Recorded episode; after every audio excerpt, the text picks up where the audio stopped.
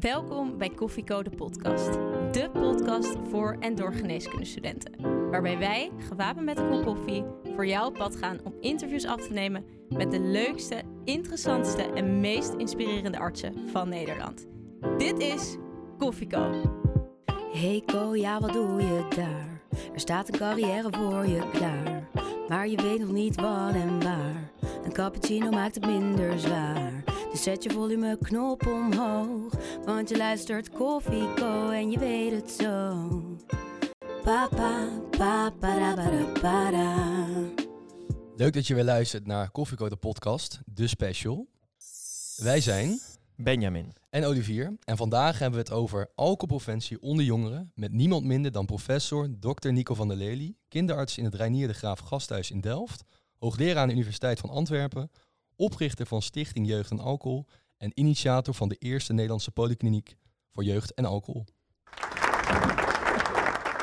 Professor Van der Lely, wat ontzettend leuk en denk vooral goed dat u vandaag bij ons te gast wilt zijn hier in het eh, Amsterdam UMC om het te hebben over de alcoholpreventie onder jongeren.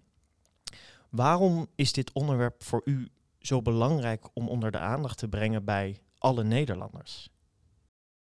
Ja, dus een, heb je een uur? Ja, we hebben een uur. Zeker. Nee, kijk, het is, eh, het is een eh, probleem wat de laatste twintig jaar ontstaan is eigenlijk. Eh, ik ben, vind dat ik dokter ben, niet alleen om longontstekingen te behandelen, maar ook, ook iets aan preventie te doen. En dat wil ik ook meegeven aan de nieuwe generatie en de co-assistenten overigens. En ook aan de generatie die ik zie, de kinderen, maar de kinderen van belang, niet alleen voor de kinderen, ook de ouders. En niet alleen de ouders, maar ook de beleidsmakers. Er zijn gelijk drie, eh, drie doelgroepen die ik, ja, die ik attaqueer, zullen we zeggen, om daar een mind change, eh, zoals dat heet, te laten plaatsvinden aangaande alcohol. Want iedereen leert dat de brugklas dat cocaïne niet gezond is, maar alcohol, daar leer je niet van. Dat is één. En de tweede, de jeugd staat heden ten dagen, anders dan twintig jaar geleden, volledig in de wind van de, van de commercie. Eh, Daar heb ik veel onderzoek naar gedaan en je ziet wat op de jeugd afkomt via social media is bizar. En dat zien we uiteindelijk weer terug op de eerste hulp als kinderarts en daar wil ik iets aan doen. En, en wordt dat alcoholprobleem onder de jongeren nou ook juist groter met de jaren? We hebben het aardig weten om te buigen. Eh, de gemiddelde leeftijd van de kinderen die we in de ziekenhuizen zien is gestegen. Vroeger was de gemiddelde leeftijd 13 jaar in alle ziekenhuizen van Nederland. Dan heb ik het over 100 ziekenhuizen, tegenwoordig nog maar 95. Eh, het is nu 15,6 jaar, dus dan ben je verder in je hersenontwikkeling, is de schade minder. Dat is één. De absolute aantallen, vroeger nogmaals, eh, ik werkte hier in dit pand in het AMC als kinderintensivist. Zagen we één kind om de twee jaar. Op een gegeven moment zag ik in Delft zag er 100 per jaar. Eh, en niet alleen in Delft, maar elders ook, waar we de alcoholpolies hebben opgezet. Maar dat is omgebogen. Het neemt niet meer toe. De soort kinderen wat verschijnt op de poli zijn wel anders dan 10, 20 jaar geleden. Het type kind. Veel meer eh, andere problemen erbij dan alleen maar alcohol dan we vroeger zagen. En voordat we u eh, vandaag de gast zouden hebben, heb ik een aantal interviews van u beluisterd. En hoor ik daarin toch wel uw bevlogenheid, maar ook, ook vaak uw kritische houding toch wel terugkomen. Waarom is nou het alcoholgebruik onder jongeren of minderjarigen nou zo'n groot probleem in Nederland? Ja, het is, multifactorieel, dat is één. Eh, maar het belangrijkste denk ik twee dingen. Eén, de jeugd wordt te weinig beschermd door de ouders zelf en ook door de beleidsmakers. Eh, de laatste 10, 15 jaar. Als je, eh kijk, een harde fact is dat als je onder de leeftijd van 16 start met drinken, heb je 4 tot 6 meer kans op veel gebruik later in het leven. Begrijp je gelijk van 85% van de uitgaven van de advertisements van Heineken ook via social media gaan. Eh, dat er mixtips op de flessen staan die je gewoon in de detailhandel kan kopen. Eh, en zulke soort zaken, weet je. En dat is verbaasd me en daarom ben ik boos geworden. Daarom ben ik een soort pitbull. Ja, dan laat, je, dan laat ik niet los tot, de- tot de politiek de boel gaat veranderen. Daar ben ik kinderarts voor geworden. En kunt u eens uitleggen wanneer u hiermee in aanraking bent gekomen voor het eerst met dat alcoholprobleem bij jongeren? Ja, het land der blinden is één koning. En dat moet jouw generatie ook gaan doen. Dat wil zeggen, eh, het, het is gewoon heel simpel. Ik zag steeds meer kinderen met alcoholvergiftiging. En toen dacht ik van, wat kan ik er nou aan doen? Ik was toen opleider in Delft. Eh, ik moet die mensen ook leren onderzoek doen. En zo ben ik eigenlijk begonnen. Daarnaast eh, kwam natuurlijk ook de media werd wakker. Die zei, ja, wat gebeurt hier? Dus elke, eh, elke journalist die dan de Nederlandse Vereniging van Kindergeneeskunde eh, vroeg van, eh, hoe, wat gebeurt hier? Iedereen verwees naar, moet je naar die man in Delft. Dus op een gegeven moment wist ik ook niet wat gebeurt hier. En toen heb ik mijn eigen mediatraining gegeven. En, en zo is het eigenlijk gegaan. Dat is ook een kwestie toeval. En hoe lang geleden speelde dit? Eh, begin van deze eeuw is de jeugd anders gaan drinken. Anders dan bier. Want bier zit 5% alcohol in, dat beschermt je. Staat dat drie kwartier in de hoek te plassen, wil je promillage stijgen. Het schiet niet op met bier. Maar men is anders gaan drinken. Dus we houden ook bij wat men drinkt. Die hele trends Uh, vroeger dronk men Jägermeister. Tegenwoordig uh, zijn de mensen bejaarde Friese drinken Jägermeister niet meer. Jeugd drinkt wodka. Liqua 43, je moet eigenlijk op Spaans uitspreken, is populair gaan worden. Je ziet hele trends, maar je bent het gaan bijhouden. Maar dat was die periode. Gewoon een probleem op de werkvloer zien. Als dokter denken, dat is gek, daar ga ik wat aan doen, onderzoek doen jezelf scholen om daar iets mee te doen buiten het ziekenhuis en dan veranderen. En zou je ons ook iets meer kunnen vertellen, ook zeker voor de luisteraars thuis, wat zijn nou de, de, de consequenties van het drinken van alcohol op minderjarige leeftijd? En dan doe ik vooral op de korte en, en de lange termijn uh, gevolgen. Nou, die indeling maak je terecht. Kijk, de korte termijn probleem is dat jongens worden agressief, meisjes worden depressief, omdat alcohol op een ander deel van het brein uh, aanslaat. Uh, je, je, je amygdala doet het niet meer, dus je, je angst is weg. Dus je klimt lantaarnpaals in, je loopt het dakgoot. Uh, we hadden drie kinderen die gingen brandjes stichten en uitplassen. Tot nummer vier een bus haarlak erin gooiden. Dus alle drie brandwonden, alle vier. Dat is wat we zien. Uh, lange termijn probleem is 3% van alle nieuwe kankergevallen bij vrouwen komt er alcohol. 10% van nieuwe kankergevallen bij mannen komt er alcohol. We hebben dat berekend via de RIVM. 3000 borstkankergevallen zou, zouden voorkomen kunnen worden als niemand meer dronk. Dat is dan een ander doel natuurlijk, maar uh, om even weer te geven wat de aantallen zijn. Als je elke dag een rode wijn drinkt, is de kans op borstkanker met 12%. Twee wijn 24%. Tak, tak, tak. U noemde het net en eerder ook al dat er een verandering heeft plaatsgevonden. U zei vroeger deden we dat niet, nu zien we dat wel. Bent u daarachter waarom dat veranderd is? Ja, uh, ouders zijn meer permissief. Ze zijn meer de vriend van de kinderen als ja of nee zeggen. Uh, ouders zijn vergeten dat als je nee zegt, dat werkt echt. Het onderzoek van orthopedagogiek in Nijmegen toont aan. Kinderen waar tegen nee gezegd zijn, die gaan later in het leven minder drinken. Um, er zijn veel me meer commercials op de kinderen worden afgestuurd, dus de, ze worden niet beschermd. Uh, het is multifactorieel. Ik kan echt doorgaan. Kijk, uh, veel wordt gedronken in sportclubs. Waarom? Omdat de subsidies zijn afgenomen voor de sportclubs lokaal en landelijk via de bonden. Uh, dus uh, ja, het bestaan van de sportclub is afhankelijk, afhankelijk van de omzet van de bar. Dus, nou ja, dan, zijn ze vergeten dat het niet al te gezond is als je op jonge leeftijd drinkt. Er zijn een heleboel factoren die van belang zijn. Jeugd heeft meer tijd, meer geld. het is een peer pressure is gemaakt, omdat de jeugd leeft in de fase wat heet puberparadox. Leren mij de kinderpsycholoog. Alles is gaaf en stoer. Alleen ze vergeten dat ze niet die dingen moeten doen die schadelijk voor ze zijn. Voor de rest is de puberparadox zin, zinvol, anders verandert in de samenleving nooit wat. Ja, en dat is het moment dat de industrie aangrijpt. Wat algemeen bekend is, denk ik, de schade die het op de hersenen heeft. Kunt u daar wat meer over vertellen? Uh, de kinderpsycholoog bij ons in het ziekenhuis in Delft heeft onderzocht met de landelijke data die we hebben. Want aanvankelijk zijn we begonnen met vier ziekenhuizen. Delft konden we beginnen, toen Hoorn, Eindhoven en Leeuwarden, naar ik meen.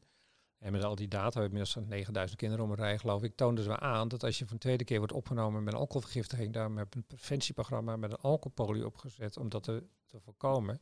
Die groep die een tweede keer werd opgenomen, die heeft kans dat die 10 of 15 IQ-punten verliest als je kijkt naar de CITO-toetsgegevens van het land, in dit land van die kinderen. Dat is uitgenodigd ooit bij het hoofdbureau van politie in Rome, kom overal. Uh, daar leerde ik dus als je 14 bent, krijg je een beetje wijn aangelengd met water. En je eet heel de avond pasta's, maar je drinkt alleen als omajarig is bij een huwelijk, bij bijzondere momenten. Ja, zo leer je omgaan met een prachtig product. Dus Nederland mag de grens op 14 staan, dus we allemaal als Italianen gaan leven. Uh, maar dat doen we niet. Dus toen in Rome vertelde wat aan de andere kant van de Alpen gebeurt, dat ik dus in mijn poli in Delft, maar ook in Leeuwarden, elders gewoon kinderen zie op maandagmiddag, woensdagavond, vrijdagochtend, round the clock, daar begrijpen ze helemaal niks van. Dus er is iets in de samenleving, de cultuur rond alcohol veranderd op basis waarvan dit gebeurt. Je een biertje drinkt per week of een wijntje als omerjarig is, verandert niks met de hersenen, uh, verandert niks met de lever en zulke dingen. Dat is niet erg. En je hoort ook vaak dat mensen, en misschien wel jongeren specifiek, um, alcohol drinken omdat ze zich dan nou, zekerder voelen of vrijer voelen. Die rem die gaat eraf. En wat zijn nou concrete gevolgen die jij in je spreekkamer voorbij hebt zien komen van nou, dit, dit gevolg? Dus het zeker, zekerder voelen of het vrijer voelen ja, het heeft een positief effect en een negatief effect. Kijk, voor jongens in de levensfase van 15, 16, weet je, anders dan moet je een alcohol drinken, dan stap je nooit op een meisje af. Dus dat is het effect. Meisjes zijn biologisch rijper in die levensfase. Dus aanvankelijk zagen we meer meisjes uh, dan jongens.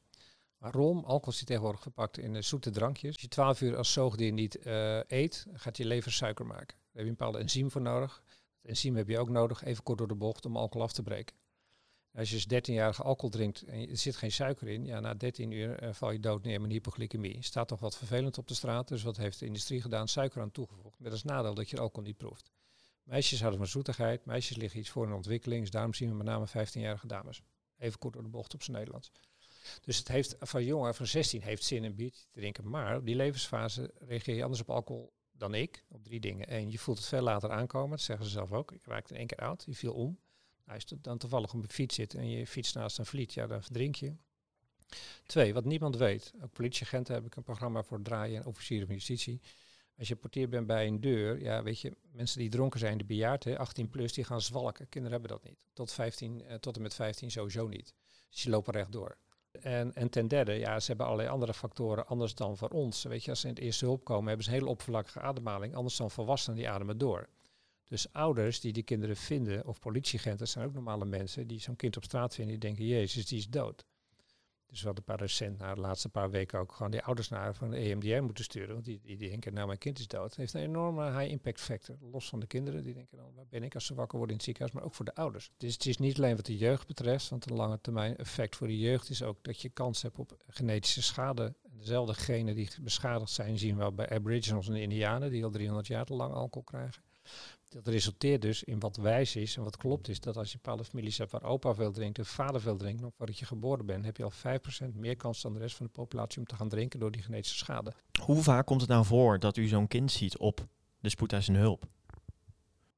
Nou ja, we zien ongeveer duizend per jaar, in Delft ongeveer 100 per jaar, wat naar wij verwezen wordt. Dus, uh, dus met enige regelmaat. En uh, in het zuiden van het land zie je pieken bij carnaval.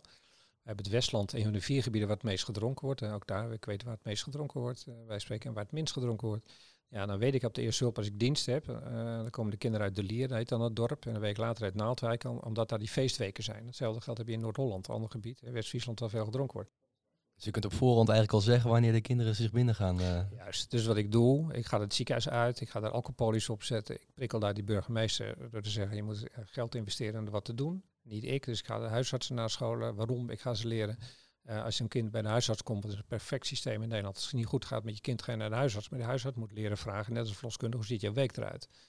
Die kent heel de familie. En als opa al opgenomen is met alcoholvergiftiging en het kind is 13 en die ziet dat het misgaat, dan moet hij naar de sturen. En dat is de missing link in dat land, waar ik dus 12 alcoholpolies heb weten op te zetten met mijn collega's. Want daar moeten we wat mee. Is het, is het dan vaak ook een groot deel aan de ouders te wijten dat die kinderen op de spoedeisende hulp terechtkomen? Nou, dat, durf ik niet te zeggen. Kijk, ouders overkomt het ook. Je doet je best, je zegt nee en dan gaan ze naar buiten en dan gaan ze toch naar het hockeyfeest en dan krijgen ze toch als ze 13 zijn met de puberparadoxfase, krijgen ze, uh, weet je, gaan ze naar Alte. Ja, je doet je best. Weet je, uh, net als ik, dok dokter, doe mijn best en uh, burgemeester doet ook zijn best, hoop ik. Weet je, uiteindelijk zou je de trend moeten keren dat alle neuzen dezelfde kant op moeten laten kijken. Dus iedereen kennis vergaren, criteria stellen. Het is wel zo, als je als, je als kind, hè, dat is vaak een misvatting bij ouders, als kind alcohol krijgt van je ouder, want dan moet je thuis maar alcohol leren drinken. Ja, dan zeg ik, je begint ook niet met poedersuiker te oefenen voor de cocaïne later. Dan beginnen ze allemaal te lachen, maar waarom zou je het doen? Na 15 jaar hard werken en onderzoek doen, eh, werd in 2014 de alcoholgrens van eh, 16 verhoogd naar, eh, naar 18. Mede door u en volgens mij meerdere onderzoekers en mensen met wie u samengewerkt heeft. Kunt u deze periode voor ons schetsen? Hoe, hoe heeft u dat beleefd? Nou, ik vond het wel fantastisch uh, eigenlijk. Daarmee gaf je de ouders met name een stok om de hond te slaan. Dat die zeggen, nee, je mag van mij niet drinken, maar je mag van de staat niet drinken. En dat heeft een wereld van verschil uitgemaakt. We houden er ook bij. In 2011 bijvoorbeeld was 21% van de ouders vond het niet goed uh, dat je dronk als kind. Tegenwoordig is 60% of zo. En zegt u, het moet hoger, nog hoger dan 18? Nee, met, nee het, het, is educatie, preventie met handhaving. En je moet meer gaan handhaven. En handhaven we niks in dit land. Uh, maar als je meer gaat handhaven, dan, dan komt alles goed. Hoe doet Nederland het? Uh, zijn wij uh, in vergelijking met andere landen vaker op de spoedeisende hulp en hebben we grotere problematiek met alcohol? Kijk naar de jeugd, waar ik het verstand van heb, dan gaat het wel beter. het is afgevlakt. ik ben dus oogleraar in België geworden. Nou, de eerste data die we daar hebben, is dat probleem twee keer zo groot is als in Nederland. Ze hebben daar veel meer secundaire wegen. Ze knallen veel meer tegen de boompjes uh, met een alcoholgebruik. Maar ze hebben geen flauw idee uh, wat voor probleem ze hebben. En, maar de trend is hetzelfde als wat in Nederland zagen 10, 15 jaar geleden. Dus Nederland doet het niet zo slecht. En met name de verandering in mindchange bij de ouders en ook bij de wetgever is het toch wel één. Ik weet uit mijn eigen nou, sporttijd vroeger met voetbal dat, nou, dat er werd, zeker toen ik ook nog geen 18 werd, wel eens alcohol gedronken. En en dan waren er wel eens ouders die bijvoorbeeld zeiden van ja, dat, dat, dat vind ik niet goed. En dan waren die studenten altijd nou, koppig en eigenwijs. En ja, dat, dat is er weer één die dan zegt, nou, alcohol is niet goed voor je. Heeft u het gevoel dat u de mensen bereikt die u toespreekt daar? Kijk, je moet geen lulverhaal ophangen. Je moet ook zeggen, ik drink ook mijn biertje en ik sport ook, kan ik je vertellen. Alleen dit is ongeveer de, de facts, de feiten en dat moet je weten. De andere kant van het kwartje is, uh, zoals bij de graafschap. Hè. Als je binnenkomt bij de graafschap, je ziet één grote wand met grolsbiertjes. En dan zeg ik ook, vind je dit normaal? Dus als je 14-jarige binnenkomt, is dit normaal? Dus, dus je, je uh, opent ze de ogen. Maar ik vind wel, en dat is weer mijn taak om in Den Haag te zetten, of in dit geval in Gelderland, moet veel meer subsidie komen voor typen zoals ik, die dat verder kunnen begeleiden. En je moet die sportclubs meer geld geven voor jeugdtrainers en zulke soort zaken. En, en wat blijft er nou hangen bij die clubs en bij die ouders waarbij u dit verhaal vertelt? Waarom slaat het aan, denkt u? Omdat ik uh, uh, met name vraag, als jij, ik maak jij nu minister van Volksgezondheid, hoe zou jij dat veranderen? Dat doe ik ook bij de jeugd, zo grappig. Uh, bij de kinderen die op de poli zitten. En de, de omzet van de alcoholvrije biertjes neemt toe. Hoe heeft u die verandering meegemaakt? Is, sinds wanneer is dat? Ja, dat is wel leuk. Dat is een van die voorbeelden hoe dat dan gaat uh, van bottom-up. Uh, op een gegeven moment een grote vereniging in Delft. Dan had je dus bier van de tap en al één alcoholvrij flesje. Nou, je bent een absolute loser als je in de hoek stond met je alcoholvrije flesje. Dus dat hebben we gedaan. Uh, kijk, alcoholvrij bier heeft aparte leidingen nodig. En al die verenigingen hebben geen geld. En, dus ik heb opengebroken via de Nederlandse brouwers dat ze andere contracten kregen met alcoholvrije leidingen. Dus als je dus als 17-jarige sta je met je biertje en je kan niet zien of het alcoholvrij is of niet. Eén. Ten tweede, we hebben dus contracten gemaakt via die vereniging met uh, negen producenten. Dus je hebt uh, negen soorten alcoholvrije bier. En overigens in de samenleving ook populair aan het worden. Dus je bent geen loser meer als je steeds met een ander alcoholvrij biertje staat. Drie, uh, op een gegeven moment, wat is het probleem? Ja, we gaan die disco in, het is zo warm, we kunnen alleen maar bier drinken. Dus wat hebben we geregeld? De TU heeft betaald dat al de toiletten, man- en vrouw toiletten, met al de verenigingen in Delft, hebben watertappunten. Dus van die, punten waar je die bekertjes uithaalt, dan kan je lekker water drinken en dan dat is soos erin. Dus dat resultaat, allemaal dingen door de studenten zelf georganiseerd en bedacht. En ik regel het. Houdt u zich dan ook bezig met, want u zegt wel dat, ja, je bent toch een loser als je die, dat alcoholvrije biertje drinkt. Houdt u zich daar ook mee bezig, met dat psychologische aspect van, ja, er toch niet helemaal bij horen als je dat, als je dat drinkt? Ja, ik hoor dat je al op leeftijd bent, want dat is veranderd. De eerste twee jaar als je studeert uh, geldt dat niet meer zo. Je bent geen loser meer als je dat drinkt. En dat is nou net precies wat je moet bewerkstelligen. Uh, je bent een loser als je voor je vereniging zorgt dat je uh, uh, de vereniging in problemen komt. Zo is het ook. Als jij dus een rotzooi treft in Delft of zo, je gaat naar de eerste hulp. We houden ook alle transporten bij, ambulances. En dan komen te veel van de verenigingen, krijgt de vereniging geen geld, dan heb je echt een vet probleem. Kijk, ook in de samenleving is de omzet van alcoholvrij bier, wat kwalitatief ook een stuk beter is geworden, ook enorm toenemen. Kijk, we hebben het ook over kinderen, ik ben kinderarts, maar als je bejaarden kijkt, 55 plus, nou je wil niet weten wat daar gedronken wordt. Dus dat is een tweede grote probleem. Goed, houden we ons niet mee bezig. Maar dan moet je ook als doelgroep zien om dat te veranderen. Maar dat, waarom ik dat zeg, ik ben blij met dit interview, omdat ik vind, uh, zonder iedereen te beledigen, dat te weinig eerste hulpartsen, te weinig chirurgen en neurologen zich met dit probleem bezighouden. Dus ga je scholen, ga het ziekenhuis uit, uh, uh, creëer een stichting, ga één dag in de week, misschien ga zorg dat je zelf gefinancierd wordt en ga eens een keer wat aan doen. Ik wil het ook nog wel graag hebben over het feit wat u zei, dat, dat het voor jongeren zo aantrekkelijk wordt gemaakt om ja, in, in principe alcohol te nuttigen. Dat het in principe zo vaak gemarketeerd wordt online. Dat het heel makkelijk is om alcohol te verkrijgen überhaupt. Wat, wat vindt u van de houding die de uh, Nederlandse maatschappij inneemt in dit hele probleem? Uh, de maatschappij in het algemeen is vol, een volgende maatschappij. En, en de, de, de, draden moeten uitgezet worden door de politiek. En daar, daar kan het wel beter in. En als we het dan over die politiek hebben, wat zijn, wat zijn de pijlers die in dat preventieakkoord over alcohol staan? Nou ja, dat zijn pijlers die het vrouw die doelen kan halen. Kijk, dat het gemiddelde zwangere gewoon uh, is het veel minder moet gaan drinken voordat hij met alcohol in aanraking komt. Dat die jeugd minder moet gaan drinken. Heb je de indeling van zwaar drinken, minder zwaar drinken en zulke soort dingen. Allemaal theoretisch. Maar ga de werkvloer op. Zorg dat uh, types als ik gewoon naar scholen kunnen gaan en voorlichting kunnen geven in je regio waar je zit. Wat, wat kunnen wij nou, als wij zometeen dokter zijn en de, de jonge artsen die luisteren, wat, wat kunnen wij nou betekenen in dit hele verhaal? Hoe kunnen wij de toekomst nou beter maken?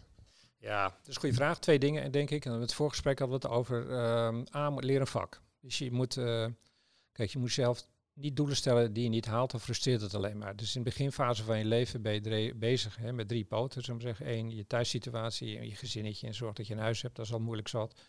Uh, twee, je carrière gaat het vormgeven. En als je dat helemaal hebt en je hebt een vak, ja, dan moet je, en dat is het moment waar ik insteek, uh, dan moet je goed om je heen kijken, wat ik kan, kan ik voor de samenleving doen, anders dan een beetje de held lopen te zijn, dokter lopen te zijn. En misschien als je goed je best deed, ben je opleider, nou gewoon leuk voor de buurt, maar wat kan je voor de samenleving doen? Zo heb ik zelf dat vormgegeven voor mezelf.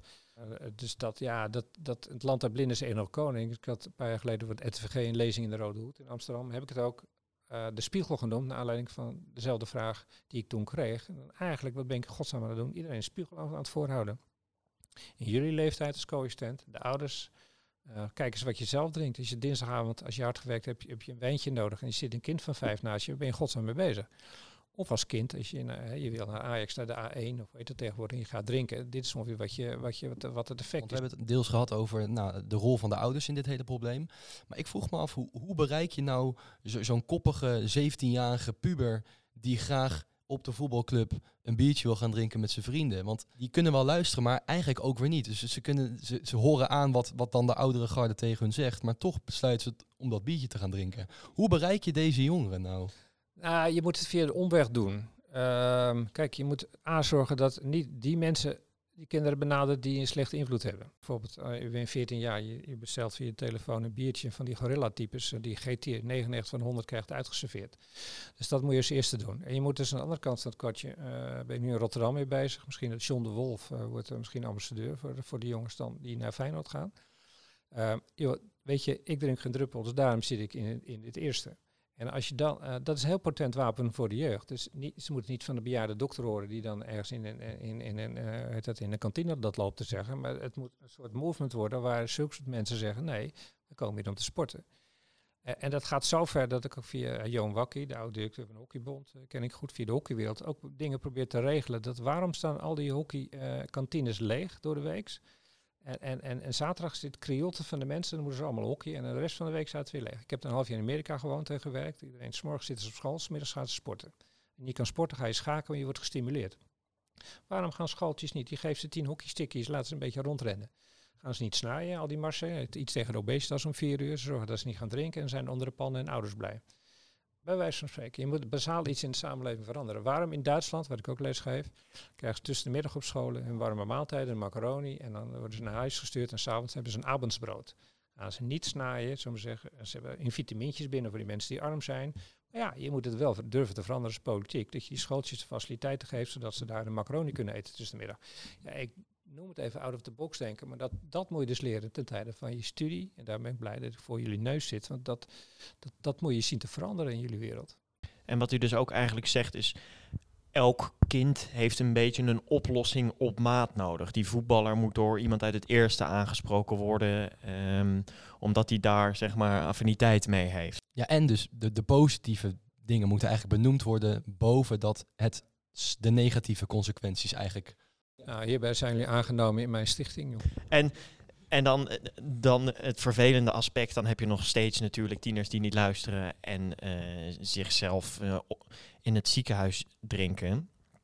En die komen daarna op de polykliniek voor alcohol en jeugd, als ik het goed begrijp. Daarvan zijn er nu twaalf in Nederland en één is nieuw in België. Kunt u eens uitleggen wanneer komen de patiënten daar en waarom? Hoe gaat dat traject? Ja, dat is een goede vraag. Uh, kijk, het fenomeen alcohol begint eigenlijk al in de kliniek. Uh, ik heb een medisch protocol gemaakt wanneer je sowieso wordt opgenomen. Heb ik er zakkaartjes voor gemaakt voor eerst op dokters en zusters. En wordt inmiddels ook gebruikt door ambulancevolk. En wat, uh, als je de Sneekweek hebt, ik ben ambulancier en daar in Sneek. Ik vind zo'n kind langs de weg, wanneer moet je kind opnemen? Maak het makkelijk. Ik heb een medisch protocol gemaakt, zakkaartje en je weet precies wat je moet doen. Wanneer neem je een kind op? Nou, onder de 15, boven een promulage boven de anderhalf. Secundair letsel, positieve familieanamnese van uh, alcoholgebruik en zulke zaken. Aan de andere kant van het zakkaartje, dan ga ik je nu uitleggen wat staat, wat je dan moet doen. Uh, ook voor de eerste hulp, dokters en zusters. Je moet dus meten waar het in zit. wat is de ethanolspiegel op dat moment? Doen bij elk kind wat elk ziekenhuis in Nederland binnenkomt, nemen we urine af. Is er sprake van gecombineerd middelengebruik? Van alle ouders zeggen, er is wat in dat biertje gedaan. No way, is het effect van alcohol. Vaak. en, en dan worden ze opgenomen. Waarom worden ze opgenomen? Omdat ze vaak een lage bloeddruk hebben. En bloedsuiker moet op orde blijven en, uh, en, zulke soort zaken. En dan, uh, nou ja, wat je, je weet vaak als student, als je een biertje drinkt, is promulage 0,3 stijgt. Voor een meisje 0,2 voor jongen. Dus je kan ook berekenen als je met promulage 1,8 binnenkomt. Iedereen valt om te zijn ervaren Roemeen bent. Kan je dus berekenen wanneer die kinderen weer wakker worden. Dus vaak de volgende ochtend. Nou, dan is het moment, is golden hour, dat heet ook alcoholpolie, waar we ze achter de computer slepen. Ouders wil ik niet zien, ze een bak koffie en wegwezen. Ze worden net wakker en dan worden ze achter de computer uh, achter de computer gezet. Ja, moeten ze interactieve sites uh, doornemen, zonder ouders in de buurt. Uh, daar hebben dus verpleegkundigen voor getraind, pedagogische medewerkers. En dan krijgen ze afspraak met de alcoholpolie, bij mij en bij de kinderpsycholoog. Wat doen ze nou precies achter die computer? Ze gaan op interactieve sites en, en ze, ja, begeleid gaan ze interactieve sites doornemen. En hoe ze verslepen, hoe ziet jouw week eruit? Nou, ik ga naar school, weet ik wel wat, vier HAVO. En ik, eh, maandag drink ik eh, zes biertjes met mijn vriendjes. En woensdag ga ik naar de voetbal, drink ik ook nog zes biertjes. En als je interactieve sites bestaan, dat weet je misschien niet. Uiteindelijk, als je dat al die vragen beantwoord hebt, staat dan weer voor die kinderen in hun taal, op hun level, uh, wordt uitgelegd dat het niet al te gezond is. Nou, het golden hour is de golden hour dat ze nog dingen van mensen aannemen je wordt dan wakker, je alle zondag gekotst, je ligt in je lui, je bent incontinent, je bent 16. Er staat een bloedmooie verpleegkundige boven je uh, te vragen wat, hoe, hoe kom je in godsnaam. Dat heeft een enorm impact factor. En dat is het moment waar we gebruik van maken. Dat, daarom heet het golden hour, golden hour. En dan kom ik altijd langs, of als ik een collega van mij iemand dienst heeft, dan zeg ik, ja, je moet bij de kinderarts langskomen. Dan kom je bij mij, zoals ik vanmorgen bij een alcoholpolie, en bij de kinderpsycholoog. Omdat we bloed serieus nemen. Als je een positieve familieanamnese hebt of het gaat niet goed op school, kan je per definitie neuropsychologisch onderzoek. Hoe is je IQ? Hoe was je IQ? En dat is het effect van alcohol of van allerlei andere dingen. Heb je uh, middelengebruik, gecombineerd middelengebruik, ga je naar de verslavingszorg. Als je daar niet aankomt, veilig thuismelding. Dus we nemen het bloed serieus. Wat doe ik op mijn poli? Uh, ik heb twee screens. één visuele informatie, sowieso al tegenwoordig voor de jeugd. Ik doe ook de darmen, alle celiakie-patiënten zie ik ook in mijn regio. Heb ik een PowerPoint met alles wat celiakie is. En voor alcohol heb ik ook een PowerPoint. Dus ik leg daaruit in een half uur of drie kwartier dat het niet al te gezond is. Afhankelijk wie voor mijn neus zit. Is het een sporter? Ga ik me vooral richting sport wijzen? Is het een goede dammer of schaker? Ga ik het effect op het brein doen? Weet je, heeft die kroon straks het effect van op de darmen gaan we nadrukken? Zo doe ik dat ook voor de ouders. De kinderpsycholoog doet het ook. En dan uiteindelijk zie ik ze na twee maanden terug. Heb ik een belafspraak. Een psycholoog heeft nog contact na een half jaar met ze. Hebben ze een recidief, veilig thuismelding? Ik vroeg me ook nog heel concreet even over, over op het moment dat dan een, een, een 16-jarige wakker wordt, eh, in, ja, in zijn eigen kots, uh, incontinent, en die, die, die, die opent zijn ogen en die ziet daar een, uh, nou, een arts of een pleegkundige boven zich hangen. kunt u eens ons meenemen of de luisteraar meenemen in een, nou, een hele gekke of een, een bijzondere casus die u op dat moment heeft meegemaakt en die u is nog eens bijgebleven? Nou ja, kijk, wat 1 op de 4 secundair letsel wat bijkomt. Hè. Dus als een, uh, kijk, alcohol is een enorme pijnremmer. Hè. Dus, uh, dat leer ik ook als op de eerste hulp. Moet je veel, veel, veel snel foto's maken. Kijken of ze niet een armen gebroken hebben. Vooral in een kraag laten zitten als ze met de kraag worden aangeleverd. Um, ja, kinderen blijken een arm gebroken te hebben of dat ze een longontsteking hebben, dus uh, geaspireerd hebben, een braaksel hebben. En dat ontstaat pas na twee dagen door chemische reactie. Dus hebben ze weer een week, week daarvan last. Dus ja, ik maak van alles mee. Van die jongens nogmaals die brandjes stichten, heel dronken, dat ze waren hartstikke grappig tot nummer vier een bus haarlak ingooiden. Die zien we tot van vandaag, dag van vandaag terug met brandwonden. Weet je, dat, uh, of als je bijna verdrinkt, waar een meisje hing aan de brug in Delft en die viel gelukkig uh, net naast het water van de schie, die had wel de benen gebroken. Wel vast in de schie gevallen was ze dood geweest. U heeft zelf uh, ook drie kinderen, als het goed ja. is. Hoe heeft u eigenlijk het thema alcohol gebruikt in de, in de opvoeding gehanteerd? Ja, dus ze had een status aparte. Weet je, ze zagen mij toen veel op televisie en veel aan de radio en dergelijke. Dus als er een kinderfeestje was, die, weet je, vriendjes van mijn zoon die binnenkwamen, eerst wat ze vroegen, mag een biertje voor de grap, weet je wel. Maar ze zijn allemaal, ja, de oudste is dokter, nummer drie woont in Amsterdam, zit, doet het Fashion Institute of zo. Maar daar ben ik ook wel eens bang voor wat voor samenleving die terechtkomt. daar weten jullie meer van dan ik, denk ik, gezien jullie leeftijd. Maar ook daarvoor heb je verantwoordelijkheid, denk ik. Daarom ben ik bij die besturen van die verenigingen begonnen voor die nieuwe leden die welkom worden geheten. En we hebben het nu ook nou, veel gehad over de, de, negatieve consequenties van alcohol en de, nou, de problemen die er in de huidige maatschappij zich uh, nog steeds uh, vormgeven. Zijn er ook positieve gebeurtenissen of ontwikkelingen geweest die de afgelopen tijd hebben opgetreden? En zo ja, kunt u daar wat voorbeelden van geven? Ja. Nou ja, zeker wel. Nee, ik bedoel, je ziet dat er is een minderheid van ouders die het wel goed vinden uh, om te drinken. Uh, die hebben dan grootste mond, maar die gaan uitsterven. Een soort Neandertalers zal dat zijn. Uh, je ziet die ouders van de kinderen hebben ook vijf rechtszaken in Delft al lopen. Niet door ons geïnitieerd, maar die pikken het niet meer dan een 16-jarige gedronken wordt. Dus wel een ouders van een kind die in de leer in tuinderij, die krijgt alcohol vanaf de 16. Het kind dat viel, heeft een been of de arm gebroken. Die ouders zijn die andere ouders gaan zoeken. Nee, het jouw tuinderij, jouw terrein. Uh, de grens is 16. Nou heeft mijn kind medische problemen. I'm gonna sue you. je hebt, uh, dat zorgt ervoor dat percentage ouders wat het wel toestemming geeft alleen maar kleiner gaat worden.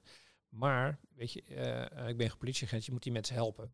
je moet ook zorgen in de sportwereld dat de sportwereld overeind blijft zonder alcohol. in. Hoe zit dat met die lobby-industrie in de alcoholwereld? Bij roken is het vrij duidelijk dat het daar zeer ernstig is, het probleem. Hoe is dat bij de alcohol? Eh, de invloed van de drankindustrie op de Tweede Kamer is bizar groot. Eh, dat gaat in een, een bepaalde manier. eh voor voorbeeld noemen, toen de centrale overheid nog niet genegen was mijn opzet van mijn alcoholpolitie te financieren, kwam via de Vereniging van Advertisements in Nederland, indirect via de alcoholindustrie, de, de, de manier om mijn alcoholpolitie te financieren. Maar dan zou dus gefinancierd worden door de drankindustrie, zonder dat ik het zelf wist. Om als voorbeeld noemend. Dat is natuurlijk niet goed. Eh, zo simpel is het. Je bent als dokter onafhankelijk eh, en dan moet je die accepteren. En dat is best een moeilijk pad. Dan moet je dus ook leren in de loop der tijd. En dan overkomen je dingen en overkomen je dingen. Iedereen wil je voor je karretje spannen en daar moet je dus voor uitkijken. Aan de andere kant, eh, in België bijvoorbeeld, ik laatst een verhaal gehouden voor uh, jeneverproducenten. Kijk, ik sta overal. Ik, ik heb voor een gal en gal in Zaandam een verhaal gehouden. Ik zeg wat ik denk. En ik, ik ga ook niet, niet daarheen, omdat ze toevallig in alcohol eh, eh, handelen. Nee, er is niks mis mee. Ook niks mis mee Heineken, zullen we zeggen. Alleen ze moeten een verantwoordelijkheid pakken. Hebben ze gezegd, ja, we hebben Heineken eh, eh, 0,0. Dat overigens goed te drinken is. Zeggen ze, ja, dat is niet voor jeugd gemaakt. Maar ja, je ziet aan de andere kant, eh, we hebben ook een andere eh, eh, mijlpaal is dat we in de alcoholwet hebben veranderd per juli vorig jaar. Dat je dus eh, de nieuwe reclameborden rond sportverenigingen mag geen, eh, geen alcoholreclames meer zijn. Wat zie je dus gebeuren? Heineken 0,0. Ja, iedereen ziet het woord Heineken, maar niet 0,0. Ja, als je echt je hart op de goede plek hebt, dan moet je dat ook niet doen als Heineken. Kan je het Heineken kwalijk nemen? Nee, want ja, ze hebben natuurlijk een bedrijf te runnen. Maar er zit wel iets in waarvan ik denk, ze kunnen voor de samenleving, als je deze hoeveelheid problemen ziet, wel iets meer verantwoordelijk zijn. En ook niet zozeer bier, want bier is eigenlijk geen probleem voor de jeugd, maar al die andere producenten, Goldstrike, uh, Petrikov, zulke drankjes. Ja, daar, uh, waarom kan je nog allemaal in de Albert Heijn of de Lidl of C1000 kopen? Als ik minister van Volksgezondheid ben, morgen, misschien dat ik dat word, ik weet het niet. Het eerste wat ik doe is dat verbieden. Uh, nu is het klaar. Je moet de jeugd beschermen. Hetzelfde geldt als de prijs van chips zou ik verdrievoudigen.